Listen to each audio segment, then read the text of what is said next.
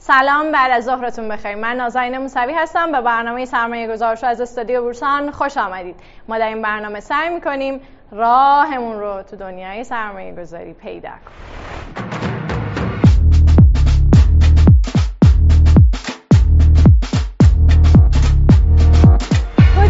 ساله که از شروع برنامه میگذره و من در این مدت با کارشناسان مختلف از حوزه های مختلف گفتگو کردم. چیزی که تا اینجا متوجه شدم اینه که بیشتر از اون که دانش باعث شده باشه که یک فردی در بازارهای مالی موفق بشه یا شکست بخوره تسلطش به خودش و شخصیتش و ابعاد روانیشه که باعث میشه اون فرد موفق بشه یا شکست بخوره. به همین تصمیم گرفتم بخش رو به عنوان اتاق شیشه ای به برنامه سرمایه گذارشو اضافه کنم که هر دو هفته یک بار در این برنامه خواهیم داشت.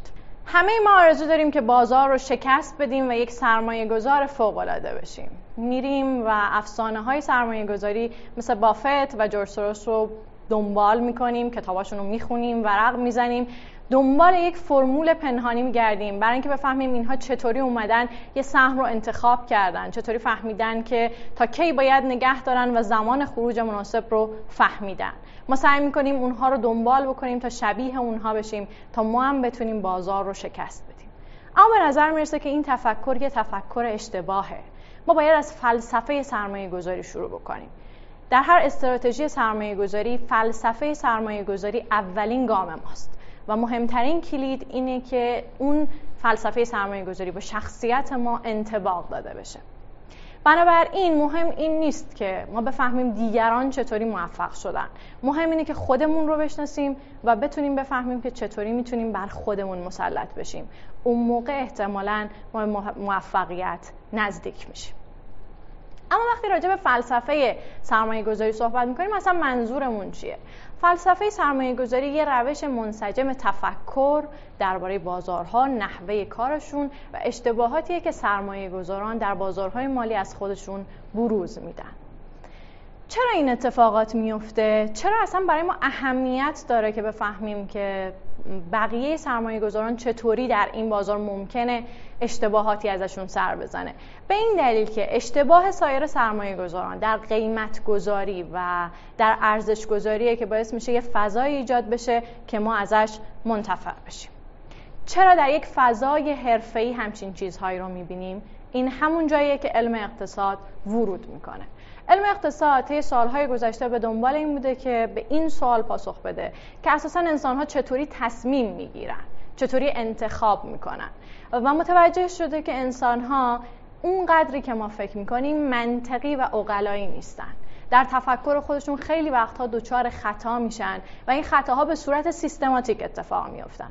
بنابراین اولین گام اینه که ما این خطاها رو بشناسیم. این خطاها در علمی با عنوان مالی رفتاری یا اقتصاد رفتاری بررسی میشه. و ما قرار از این به بعد در هر کدوم از برنامه هامون یکی از این خطاها رو با همدیگه مرور بکنیم. اولین خطایی که می‌خوایم راجع بهش صحبت بکنیم سانکاس فلسی یا هزینه برباد رفته است. خب اگه بخوایم یه تعریفی از این بدیم دوست دارم با یک مثال برای شما شروع بکنم. فرض بکنید که شما یه تور کیش دارید و یک تور هرمزگان. تور کیشی رو می‌خرید به مبلغ 6 میلیون تومن تور هرمزگانی رو می‌خرید به مبلغ 3 میلیون تومن بدون اینکه بدونید این دوتا با همدیگه همپوشانی داره و مجبورید که یکی از اونها رو انتخاب بکنید. دوست شما به شما میگه که هرمزگان به شما خیلی بیشتر خوش میگذره. شما کدوم رو انتخاب می‌کنید؟ کیش 6 میلیون تومانی یا هرمزگان 3 میلیون تومانی؟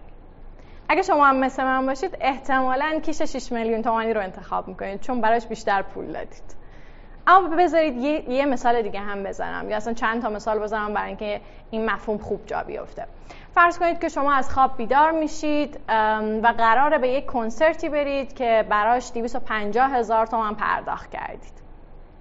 روزی که از خواب بلند میشید متوجه میشید که حالتون خیلی خوب نیست هوا بیرون بارونیه و اگه بخواید این کنسرت رو برید احتمالا حالتون بدتر هم میشه. اما شما 250 هزار تومن براش هزینه کردید. احتمالا خیلی از ماها ترجیح میدیم که بریم چون براش پول پرداخت کردیم. یا مثلا تو زندگی شخصیمون اگر شما فردی هستید که ده سال دارید با همسرتون زندگی می‌کنید در حالی که احساس رضایت نمی‌کنید. یا مثلا دارید درسی رو می‌خونید دانشگاه رشته رو دارید تحصیل می‌کنید که دوستش ندارید اما با خودتون میگید من دو سال این رشته رو خوندم بذارید که تمومش بکنم. اینجا همون جاییه که میگیم هزینه برباد رفته اتفاق افتاده. یه هزینه که قبلا شما براش پرداختی انجام دادید و الان داره تاثیر می‌گذاره روی تصمیم های آتی شما. این هزینه دیگه بر نمیگرده اما همچنان داره تصمیم آتی شما رو تحت شعا قرار میده. با این حال این فقط انسان ها نیستن که دچار این خطا میشن و خیلی وقتها ما در کسب و کارها و حتی در دولت ها می‌بینیم که همچین خطاهایی به وجود میاد. ما برای شما ویدئویی آماده کردیم که این رو به شما نشون میده با هم دیگه ببینیم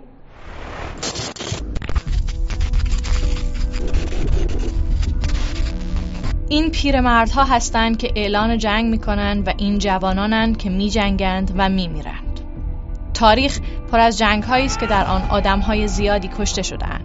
پر از جنگ هایی که گاهی بیخود و بی جهت شروع شدند و بدتر از آن بیخود و بی جهت ادامه دار.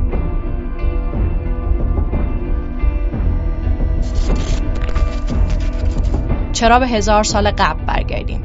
داستان حمله امریکا به عراق همچنان جلوی چشمان ماست. در 29 اسفند 1381 جورج بوش پسر رئیس جمهور وقت امریکا حمله نظامی به عراق را تایید کرد. جنگ را بسیاری از ما ایرانیان نیز به چشم خود دیده ایم یا داستان آن را شنیده ایم. داستانی نه چندان دور که گاهی تهدید به آن نیز چشم و دل ما را میلرزاند. اما داستان جنگ امریکا و ویتنام جور دیگری است. در این جنگ ابتدا درگیری بین جبهه ویتنام شمالی و جنوبی در گرفت و ایالات متحده در حمایت از ویتنام جنوبی به آن پیوست. جنگ ویتنام از سال 1955 تا 1975 به طول انجامید. تنها 58220 نیروی امریکایی کشته شدند و برای ایالات متحده 168 میلیارد دلار طبق دلار سال 2011 هزینه در پی داشت. فالاچی در کتاب خود با عنوان زندگی جنگ و دیگر هیچ دلیل طولانی شدن جنگ را به خوبی توضیح می‌دهد. امروز تپه 857 بعد از چند تلاش ناموفق امریکایی ها و کشته شدن 500 نفر از سربازان امریکایی به تصرف امریکایی ها درآمد. قبل از آنکه هلیکوپترها به منطقه آتش پرواز کنند، فرستاده ام به خود جرأت داد و از افراد سوال کرد: آیا فکر می‌کنید این کارها ارزش دارند؟ و اغلب سربازان جواب دادند بله چون ما سربازان زیادی را به خاطر این تپه از دست داده ایم و بالاخره باید این تپه لعنتی را تصرف کنیم امریکایی ها چند روز بعد از تصرف تپه 857 را ترک کردند. جنگ ویتنام یک مثال دلخراش و قابل تعمل از خطای هزینه برباد رفته در اذهان سیاستمداران است. تلاشی برای ادامه هزینه ها صرفاً برای توجیه اعمال گذشته. در حقیقت خطای هزینه برباد رفته یکی از خطاهایی است که در تفکر همه ما انسان ها رخ می دهد و سیاستمداران نیز از این قاعده مستثنا نیستند. با این حال این فقط دولت ها نیستند که ممکن است خطا کنند. گاهی کسب و کارها نیز در این خطا غرق می شوند یک مثال خوب از چنین رخدادی داستان هواپیمای مافوق سوت کنکورد است. دنیا بدون کنکورد بزرگتر است.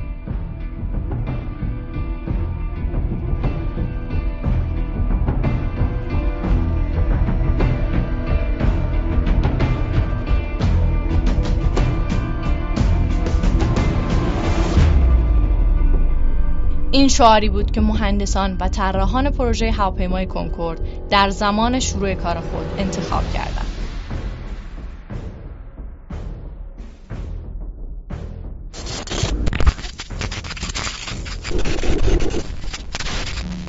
اواخر دهه 50 میلادی که ایالات متحده تقریبا به طور کامل بازار حمل و نقل هوایی را در اختیار داشت، فرانسوی ها و انگلیسی ها میکوشیدند تا با معرفی یک هواپیمای موافق صد در زمینه حمل و نقل هوایی برای خود جایگاه مناسبی به دست آورند.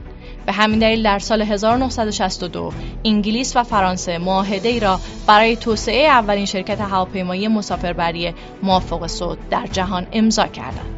سال بعد رئیس جمهور جان اف کندی پروژه مشابهی را پیشنهاد داد. در همین حال در اتحاد جماهیر شوروی سوسیالیستی رهبر اتحاد جماهیر شوروی به مهندسان ارشد هواپیمایی خود دستور داد تا غرب را شکست دهند. اما چالش های فنی عظیمی در ساخت هواپیمای مسافربری وجود داشت موتورها باید دو برابر موتورهایی که برای جت های معمولی ساخته می‌شد قدرت می داشتند و قاب هواپیما باید فشار عظیم دمای بالای ناشی از استحکاک هوا را تحمل می کرد. در سال 1969 کنکور پروژه های آزمایشی خود را شروع کرد.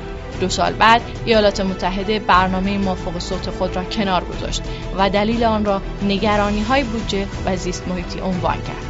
اکنون اروپای غربی موظف بود که خدمات هواپیمایی موافق صوت را قبل از شوروی زنده نگه دارد.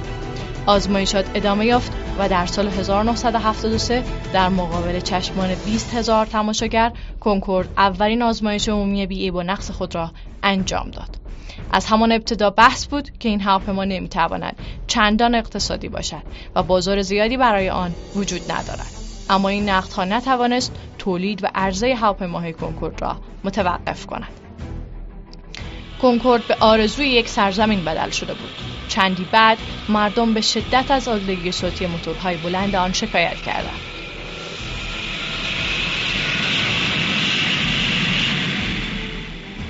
اکثر شرکت های هواپیمایی از خرید هواپیما خودداری کردند و فقط 16 قرارداد برای هواپیمایی بریتیش ایرویز ایر فرانس ساخته شد.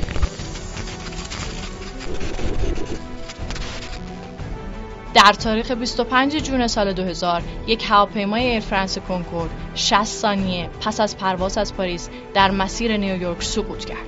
همه 109 سرنشین آن به همراه چهار نفر در زمین کشته شدند. این حادثه بر اثر ترکیدن لاستیک و آتش گرفتن مخزن سوخت رخ داد. این حادثه مرگبار اولین مورد در تاریخ کنکورد نشانگر سقوط هواپیما بود. در 24 اکتبر 2003 کنکورد آخرین پرواز تجاری عادی خود را پس از سی سال تلاش مذبوحانه انجام داد.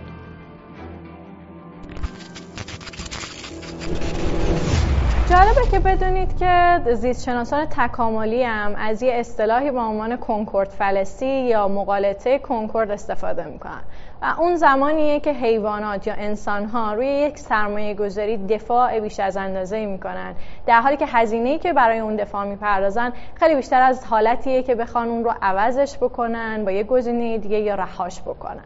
حالا سوال مهم اینه که اصلا چرا این خطای هزینه برباد رفته اتفاق میفته بیاین یکم راجع به بنیانهای روانشناختی این قضیه صحبت بکنیم. واقعیت اینه که ما دلمون نمی‌خواد احساسات منفی رو تجربه بکنیم. دو احساس منفی زیربنای این قضیه است. یکی حس حسرت و یکی حس گناه. کیه که دوست داره احساس گناه رو تجربه بکنه؟ با خودش بگه که اه تو همیشه تصمیمات اشتباه می‌گیری. نشد محض رضای خدا یه بار یه تصمیم درست بگیری. همیشه عجوری ما میریم به این سمت که خودمون رو سرزنش بکنیم و هیچ کدوم از ما دلمون نمی‌خواد که همچین احساسهایی رو تجربه بکنیم. از اون سمتش هم احساس حسرت وجود داره. چه کسی دلش می‌خواد به خودش بگه که اگر نمی اومدی توی این حوزه سرمایه گذاری الان پولت سه برابر شده بود. اگر تونسته بودی درست تصمیم بگیری احتمالا الان دیگه نیاز نبود قرهای رئیست رو بشنوی. همه ما دنبال این هستیم که احساسات منفی رو تجربه نکنیم و اگر بپذیریم که اشتباه کردیم مجبوریم همه این حس ها رو تجربه بکنیم. در حالی که اگر نپذیریمش ممکنه یک روزی تبدیل بشه به یک موفقیت بیبدیل و خب دوست داریم در انتظار اون لحظه بمونیم. عامل دوم اینه که ما از ضرر کردن متنفریم. تجربه ضرر به اندازه دو برابر بیشتر از سود روی ما تاثیر می‌گذاره. ما اصلا سود و زیان رو به یک شکل تجربه نمی کنیم و احساس ضرر خیلی برای ما تجربه بدیه. به همین دلیل در, در همون ابتدا اصلا نمیپذیریم که اشتباه کردیم و خیال خودمون رو راحت می‌کنیم. پس یه های روانشناختی هم برای این قضیه وجود داره. حالا تو بخش بعدی می‌خوایم راجع به این صحبت بکنیم که در واقع این هزینه برباد رفته چطوری خودش رو در دنیای سرمایه گذاری نشون میده. و می‌خوایم یه گفتگویی بکنیم با حمید کوشکی کارشناس خوب بازار سرمایه برای اینکه از تجربیاتشون در این حوزه برامون بگن. آقای کوشکی سلام و عرض ادب. به برنامه سرمایه گذارش خوش آمدید. منم سلام و عرض ادب دارم. خدمت شما و بینندگان محترمتون در خدمتتون هستم و خیلی خوشحالم که مجدد این فرصت رو به من دادید. سلامت باشین. آقای کوشکی از اینجا شروع بکنیم. آیا شما در فعالیت حرفه‌ای که در بازار سرمایه داشتین زمانهایی بوده که یک سهم رو خریداری کردین؟ یه مدت زمانی هم نگرش داشتین و بعدش در آخر با ضرر ازش خارج شدین؟ به مگه میشه که شما توی بازار سرمایه باشید یا اصلا فرقی نمی‌کنه؟ سرمایه گذار باشید و تمام گزینه های سرمایه گذاری که انتخاب کردید و هم با سود باشه. می‌تونید دقیق تر یه چند تا از این مثال ها رو برامون بگین. بله بله بله. ببینید یه سری از این سهم ها طبقه بندی هایی که ما انتخاب کردیم مثلا بر پایه رانت بوده. اومدن گفتن یه رانتی وجود داره و شما مثلا این سهم رو بخرید. که یه سری از این سهم ها بر پایه تحلیل خودمون بوده و بعد متوجه شدیم که تحلیلمون اشتباه بوده یعنی مفروضات تغییر کرده. یه سری سهم ها هم واقعا بر پایه سایر های تحلیلی بوده. بر فرض مثال روانشناسی حالا معاملات یا اینکه روش تکنیکال یا احساس و جبه بازار. حالا یکی از اینها رو مثلا این مثالی که گفتین که بالاخره یه سری اصالات رانتی به شما داده شده رفتین یه سهمی رو خریدین. می‌تونید اینو یه کمی دقیق‌تر واضح بکنید مثلا مال چه زمانی بوده؟ سهم تو چه قیمتی بوده؟ سال گذشته بود. من یادم میاد که با من تماس گرفتن و گفتن که دقیقا همینجا توی دفترم بودم. گفتن که سهم بیمه میهن رو بخر. بیمه میهن روی هزار تومن هزار و صد تومن داشت معامله می‌شد. بعد دیگه من نگاه نکردم گفتم خب سهم سهم حالا رانتیه دیگه. گفتن شما بخرید. بعد چجوری گفتن بخرید؟ با اطمینان یعنی صد درصد. گفتن اگر این سهم قیمتش سه رقمی شد یعنی 999 شد شما این سهم روش تک سهم شد. من اون روز داشتم در واقع کار می‌کردم. همون حین اومدم اوراق رو تبدیل بکنم. اوراق رو تبدیل کنم به پول نقد که بتونم سهم رو بخرم. به یک باره خب تلفنم زنگ خورد درگیر تماس شدم. تو همون حین فقط ده میلیون تومن اوراق فروش رفت و در حین تماس همون ده میلیون تومن سهم رو خریدم.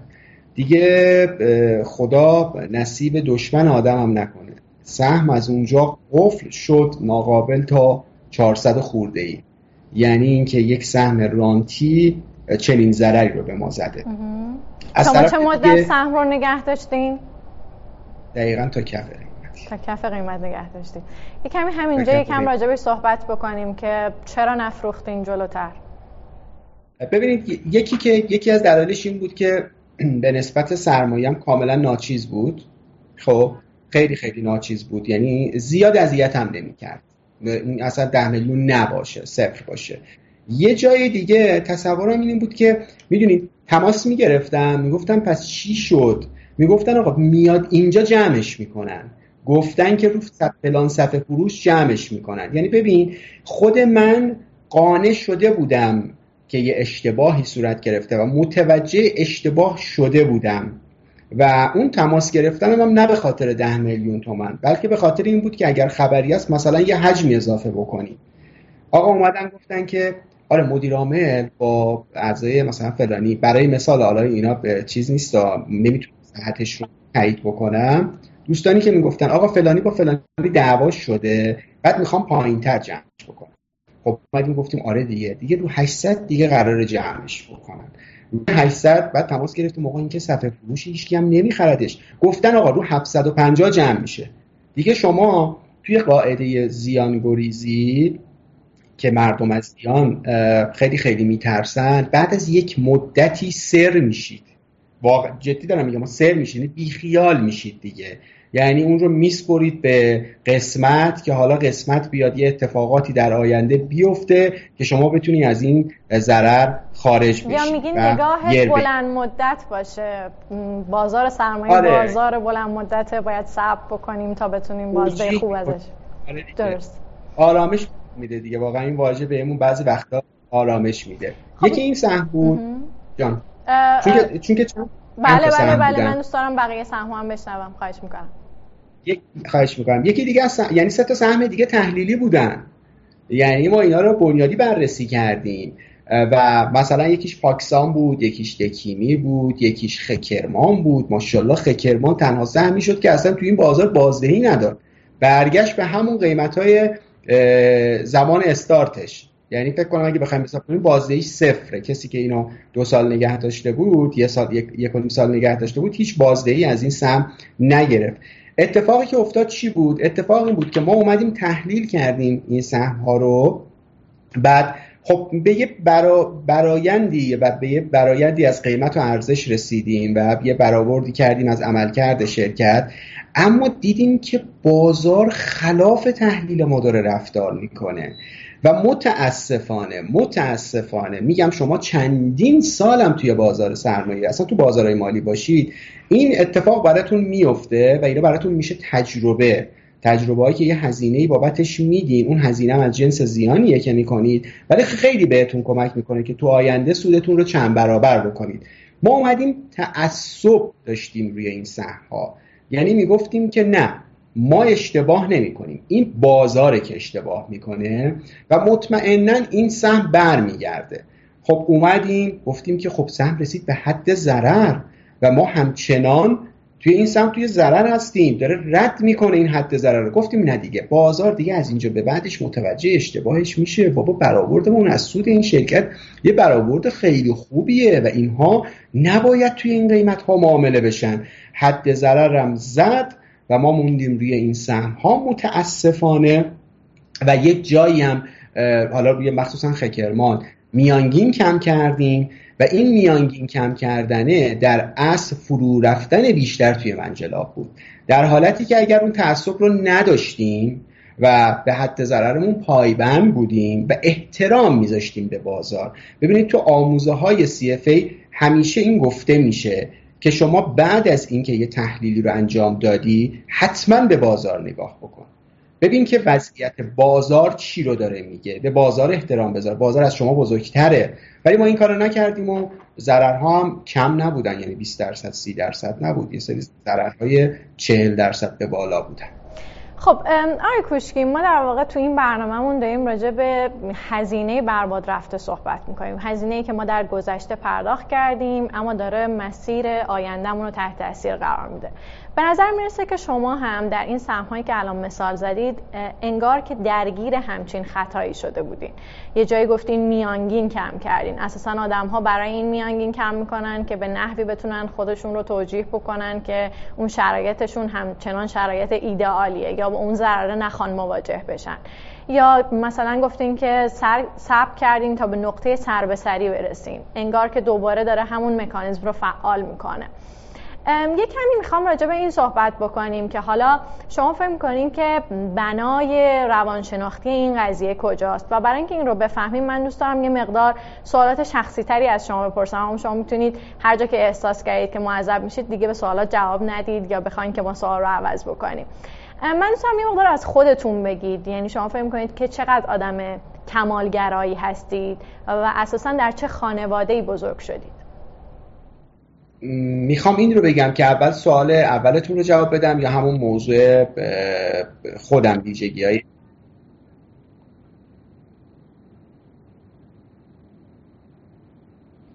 خب من توی روستای کشکسرای یکی از روستاهای اطراف آذربایجان یعنی تبریز متولد شدم و اونجا بزرگ شدم تا سن 17 سالگی اونجا بودم 17 18 سالگی. البته الان شهر شده ها الان دیگه روستا نیست. بعد توی یک خانواده پر جمعیت من چهار تا برادریم چهار تا خواهریم و من فرزند آخر هستم. پدر من توی زباهن کار می‌کرد کارش توی بعد از اون کارش توی آرموتور بندی بود. وضعیت زندگی خوبی نداشتیم. یعنی اینکه بسیار بسیار زندگی برای ما بسیار بسیار سخت بود و ما تو خیلی از نیازهای اساسی خودمون در اون زمان مونده بودیم. من توی زندگی خودمون ما هم گاهن برای اینکه هفته ای یا دو هفته ای یا حتی یک ماهی یک بار بتونیم گوشت استفاده بکنیم با چالش مواجه بودیم. و زمانی که من بچه بودم خب سن پایینی داشتم و تو 13 سالگی پدرم رو از دست دادم. خب خیلی سخت بود دیگه اون موقع شرایط. شما در نظر بگیر از یک خانواده فقیر باشی و بعد پدرتون از دست بدی دیگه می‌تونی به کجا تکیه بکنی؟ و این باعث شد که من از همون موقع جوری می‌شد که لباسامو عوض می‌کردم بدونی که حالا مادرم بفهمه چون که مادرم اجازه نمی‌داد کار بکنم کار می‌کردم و هزینه تحصیل خودم رو خودم در می شما در حالا این مسیری که اومدین و راجبش صحبت کردین گفتین که فرزند آخر خانواده هستین. معمولا خانواده هایی که پر جمعیت هستن بچه های آخر خانواده به دو شکل تربیت میشن و بزرگ میشن. یا خیلی به اونها در واقع توجه نشون داده میشه. چون بچه آخرن سوگلین دردونن. یا اینکه معمولا سایر اعضای خانواده بزرگ شدن اونها رو تقبل می‌کنن. شما جز کدومی که از این دو دسته بودین؟ میشه یکم توضیح بدین؟ یعنی اینکه به خب ببینید گفتم به خاطر اون شرایطی که من داشتم نه لوس با آدم نه کسی ازم حمایت کرده. بله مادرم بوده بهم کمک کرده. به هر حال یه جایی بوده که من تو اون عالم بچگی نمی‌تونستم اون مایحتاج خودم رو صرفا بر اساس کار کردن به دست بیارم. ولی اینکه کسی حامیم باشه کسی پشتم باشه بهم کمک بکنه نه این نبوده. و جایگاه و شما احساس رو... می‌کردید که و شما تو این مسیر آیا احساس می‌کردید که همواره باید حواستون به همه چیز باشه برای اینکه مشکلی پیش نیاد برای اینکه چون کسی نیست که ازتون حمایت کنه و شما خودتون تنهایین دقیقا این اتفاق افتاد برای من. من بعد از کنکور وقتی که اون سال 91 وقتی که کنکور اول رو دادم و متاسفانه رتبم خیلی بد اومد قشنگ میگم اونجا هم دوباره زد به سرم که برم نمایندگی گل رنگ رو بگیرم. البته با بورس آشنا بودم یعنی اینکه به صورت غیر حرفه‌ای غیر حرفه‌ای با بورس آشنا بودم ولی چیزی به اسم finance و مالی و تحلیل بنیادی آنچنان نمیشناختم. ولی خب همونجا بهم گفتن شما باید 100 میلیون تومن داشته باشی که به نمایندگی رو بدین یه نگاه به پشتم کردم دیدم هیچی نیست. خالی خالیه. و اونجاست که دوباره عزممو جزم کردم برای اینکه یک جهش خیلی بلندتر از جهش چهار سال قبلم داشته باشه. فکر می‌کنید که آیا این کمالگرایی که الان شما گفتین دارین آیا می‌تونه ریشه در همین مسئله داشته باشه؟ مثلا اینکه باید همه چیز پرفکت و عالی باشه باید هیچ مشکلی در هیچ چیزی نباشه تا شما مطمئن باشید به هیچ وقت مشکلی نمی‌خورید. به هیچ عنوان. شما تا زمانی که صفر نگیری هیچ وقت طعم 20 رو نمی‌تونی بچشی. اون لذت رو برای شما نداره. این که من تونستم اون رتبه رو بیارم مدیون دانشگاه هرمزگان و سختی های اون دانشگاه هستم. من احترام می‌ذارم مردم هرمزگان. خیلی مردم خونگرمی بودن ولی با این حال امکانات دانشگاه هرمزگان برای رشته برای خیلی از رشته ها امکانات خوبی نبود. خیلی سخت بود شرایط. اون سختی شرایط باعث شد که من بیشتر تلاش بکنم. یعنی اینکه من همیشه اینطور هستم وقتی که یک جایی به مشکل می‌خورم من جذب میشه برای اینکه بیشتر تلاش بکنم. و یه تفاوت وجود داره از نگاه من بین رویاها و اهداف. اینه که آدمها اگر تلاش بکنن خیلی از اون چیزهایی که می‌خوان تبدیل به هدف میشه. ولی اگر تلاشی نداشته باشن همه اون چیزهایی که می‌خوان تبدیل به یک رویا میشه.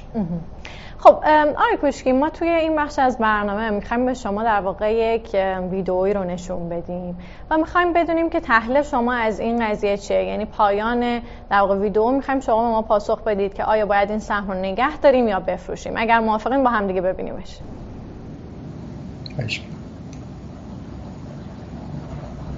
خب شما فرض کنید که یه سهمی رو به نام خسهم می‌خرید در سال مثلا 94 بعد در قیمت هزار تومن یه خرید می‌کنید سهم میاد پایین در حدود 800 تومن و متوجه میشید که بقیه گفتن که دیگه این سهم ارزش نداره اما شما یه خرید دومی رو انجام می‌دید.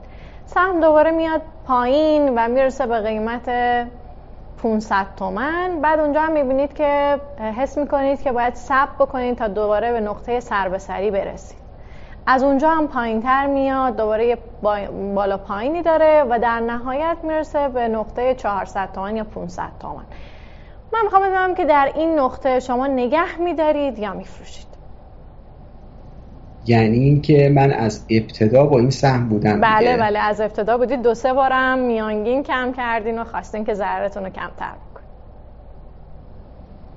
یه بار هزار تومن یه بار 800 تومن و یه بارم 600 تومن خب اگر اگر من شرایط بازار رو یعنی گزینه در دسترس داشته باشم که بدونم که اگر چنج بکنم می‌تونم اون زیانی رو که الان کردم جبران بکنم قطعا میفروشم. ولی اگر گزینه نداشته باشم دیگه مجبور به خب، اینجا به نکته خیلی خوبی اشاره کردین. من فکر کنم شما در این راجع به هزینه فرصت در واقع نگهداری سهم صحبت می‌کنید به نحوی گفتین که میرین مقایسه می‌کنید ببینید یه گزینه دیگری دارید که بخواید یه جابجایی رو انجام بدید و اگر اونجا فکر کنید بازدهی بیشتری برای شما برمقام میاره حتما سهم رو در این نقطه میفروشید. درست میگم. بسیار خوب. احتمالا خیلی از آدم ها تو این مرحله باز هم سهمشون رو نگه میدارن. اینجا همون جاییه که در واقع ما میگیم هزینه برباد رفته اتفاق افتاده. طرف میانگین کم می‌کنه و مداوما دنبال اینه که به نقطه سر به سری برسه. این دقیقا همون سانکاس فلسیه که اتفاق میفته خب ای کوچکی اگر موافق باشین حالا ما صحبت های شما رو یه جنبندی بکنیم و من دوست دارم که بعد از اون مهمترین سوال این برنامه رو از شما بپرسم. من تا اینجای کار در واقع اومدم یه توضیحی دادم در رابطه با هزینه برباد رفته. بعد راجع به این صحبت کردیم که خودش رو در دنیای کسب و کار در سیاست و در حوزه فردی چطوری نشون میده. بعد راجع به این صحبت کردیم که بنیادهای روانشناختی این موضوع چیه و در نهایت به این پرداختیم که عوامل روانشناختی در حوزه سرمایه گذاری چطوری دارن خودشون رو نشون میدن. حالا در واقع به صورت تجربی احتمالا شما متوجه شدین که چطوری میشه با این خطاها مقابله کرد. من می‌خوام بدونم شما به عنوان یک حرفه بازار اگر که در چنین شرایطی قرار بگیرید چطوری فکر می‌کنید؟ ما می‌تونیم با این خطا مقابله بکنیم. خب وقتی که من کارنامه خودمون رو کنار خودمون می‌ذاریم دیگه باید کلامون رو بذاریم قاضی دیگه انصافا. واقعا حرفه ای نیستیم. یعنی اینکه بازار همیشه حرفه ای بوده و همیشه توی بازار ما نیاز داریم که یاد بگیریم. هیچ کسی بازار سال 92 رو هیچ کسی در خوابش هم نمی‌دید. و برای ما تجربه بسیار بسیار گرانبهایی رو ایجاد کرد. حالا ولی اون چیزی که می‌تونه به همون کمک بکنه دیگه این اتفاقات نیفته. همون دانشگاه بندر که باعث میشه من دانشگاه تهران قبول بشم دقیقا مترادف با همین زیانهایی که می‌کنم و اشتباهاتی که در گذشته می‌کنم و اینها باعث میشه من یک تجربه ای کسب بکنم که در آینده دوباره به دام اون روش های اشتباه هم نیفتم و یا اینکه حداقل بکنم زیانم رو. ببینید اولین نکته اینه که ما استراتژی داشته باشیم. واقعا معاملهگر منضبط باشیم. یک بار جستی ملخک دو بار جستی ملخک ها. یعنی یه جایی من میام سهم و نگه میدارم مثل خیگستر سال 94 95 شما میای یه زیان سنگینی می‌کنی بعد از اونش میای میری تو سود قابل توجه ولی این همیشه تکرار نمیشه. و یه قاعده ای نیست که من به عنوان اصل قبولش بکنم توی سرمایه گذاری پس این استراتژی رو باید داشته باشیم. نکته بعدی چیه؟ ببینید من این شما وقتی که این نمودار رو به من نشون دادی گفتی که چی کار می‌کنی؟ گفتم اگر گزینه ای داشته باشم جابجا جا می‌کنم. اما افرادی که متاسفانه ممکنه دانش تحلیلی رو نداشته باشن به صرف یک سری تبلیغات یک سری اطلاعات خام حالا پیشنهاد دوستان همکاران یک سهمی رو می‌خرن درمانده میشن. یعنی اونجا مجبور به نگهداری هستن. چون که گزینه دیگه ای رو نمی‌تونن پیدا بکنن. چون که روش تحلیل رو نمی‌دونن چیه. بنابراین پس ما باید روش های تحلیلی رو مخصوصا روش تحلیل فاندامنتال رو بدونیم. اینکه من امروز به شما گفتم اینها رو زیان کردم در مقابلش چند صد نمادیه که سودهای خیلی خیلی خوبی داده و برایند برایند قابل توجهی برای ما بوده. پس این روش های تحلیلی روش تحلیل بنیادی بهمون میگه که آقا این چیزی که داریم می‌خریم واقعا میارزه یا نمیارزه؟ نکته بعدی اینه که تعصب نداشته باشید مثل اشتباهی که من کردم. اون تعصب بیجا روی اون تحلیل باعث میشه که شما خام یعنی توی خواب باشید. بازار داره کار خودشو می‌کنه. قیمت سهم رو نصف کرده. شما هنوز تو فکر مفروضات خودت که آقا مفروضات من درسته. بابا اصلا گیریم که بازار داره اشتباه می‌کنه.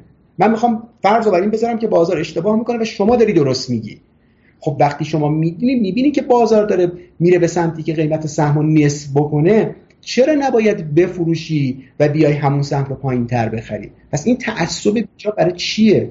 این تعصب هیچ وقت نباید داشته باشیم و زیاد هم توی فضای مجازی و دوست و آشنا و عمو و عمه قرار نگیریم. که شانتاج بکنن آقا این سهم رو نفروش. من بهت قول میدم تو بلند مدت بهت بازدهی رو میدم. ما سرمایه گذاریم. ما باید چنج بکنیم. نگاه بلند مدت به معنای ازدواج با سهم نیست بلکه نگاه بلند مدت به بازار سرمایه است. و توی این مسیر ممکنه شما اشتباهات رو بپذیری و وارد یک گزینه دیگه بشی اسم این نوسانگیری نیست. اسم این استراتژی و داشتن نگاه اینوستوریه.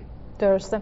خیلی ممنونم. اجازه بدید منم یه در واقع چند تا فکر کنم راهکار به ذهنم می‌رسه اونها رو با شما به اشتراک بگذارم. من فکر می‌کنم که همون چیزی که شما گفتین اینکه فرد حتما استراتژی داشته باشه و استراتژیش رو بنویسه احتمالا خیلی می‌تونه کمک بکنه. خیلی سخته که بشینیم استراتژیمون رو بنویسیم حالش رو نداریم. اما این به ما کمک می‌کنه که اگر یه زمانی هم دوچار ضرر شدیم برگردیم و استدلال خودمون رو مرور کنیم مفروضاتمون رو مرور کنیم و حتی باعث میشه که سرزنش کمتری خودمون رو بکنیم. در حالی که اگر اشتباه کرده باشیم سرزنش کمتری بکنیم خودمون رو. دومین چیزی که به ذهنم می‌رسه احتمالا اگر افرادی هستن که تحلیل تکنیکال کار می‌کنن حد ضرر خیلی اهمیت پیدا می‌کنه. دقیقا انگار حد ضرر برای همچین چیزی اومده. برای اینکه ما دوچار این سانکاس پلسی نشیم. وقتی داریم راجع به پیش بینی بازارها صحبت می‌کنیم یه احتمال درش وجود داره. احتمال اینکه اون پیش بینی که کردیم هرگز به وقوع نپیونده. ما با این رو در نظر بگیریم و همین حد ضرر می‌تونه خیلی به ما کمک بکنه. و راهکار سومی که به ذهنم می‌رسه اینه که اگر یه سهمی رو می‌خریم و مشخص بکنیم که با تغییر چه مفروضاتی دیگه اون معتبر نیست و برگردیم اونها رو مرور بکنیم. این خیلی می‌تونه به ما کمک بکنه که در تحلیل بنیادی هم قوی عمل بکنیم. چیزهایی که ندیدیم رو مد نظر قرار بدیم. چیزهایی که اهمیت کمتری دارن مد نظر قرار بدیم تا دوچار اون قویسی هایی که نسیم طالب ازش صحبت می‌کنه نشیم.